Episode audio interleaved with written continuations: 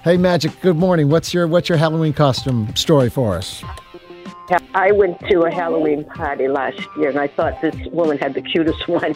She had all these little cereal boxes, you know, like Cheerios and everything on Yeah. sewed on her uniform, and she went as a serial killer. I like good. I like that play on That's a words. way of being thought gro- that was it's cute. being gory without being gory. Right. Right, and it's kind of low yeah, it was maintenance. cute. You Yeah, can it you was can put cute, and that it- together easily. Yeah. Yeah, and another one was a pregnant lady, and her husband was the mailman. Oh, that's good. Okay, get everybody talking. Sure. Yeah.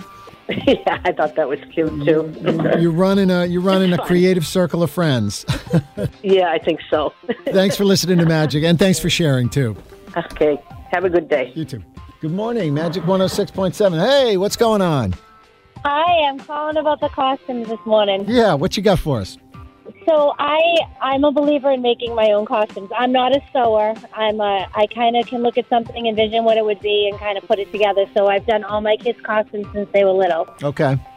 And my kids this year here, my daughter, my youngest daughter likes to be gory things for some reason. Last year she was a man eating donut, and this year she's a killer chicken.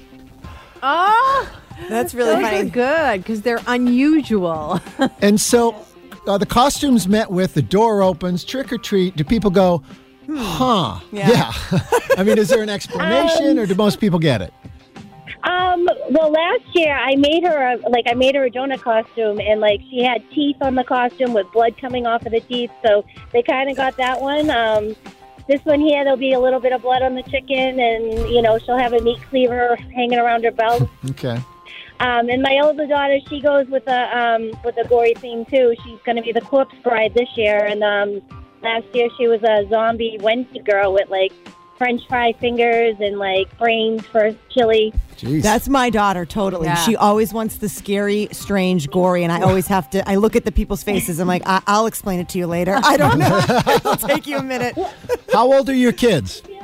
Um, my youngest is seven, and my oldest is eleven. But I feel like Halloween time is an okay time to express themselves to Sure. do that fun stuff. Yeah, Yeah, you started guys young. sound like a fun Halloween family. Yeah.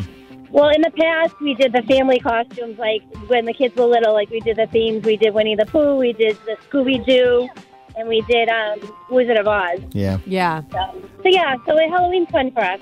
A plus parenting. A plus. Thank you very much for listening to Magic. Have a happy Halloween.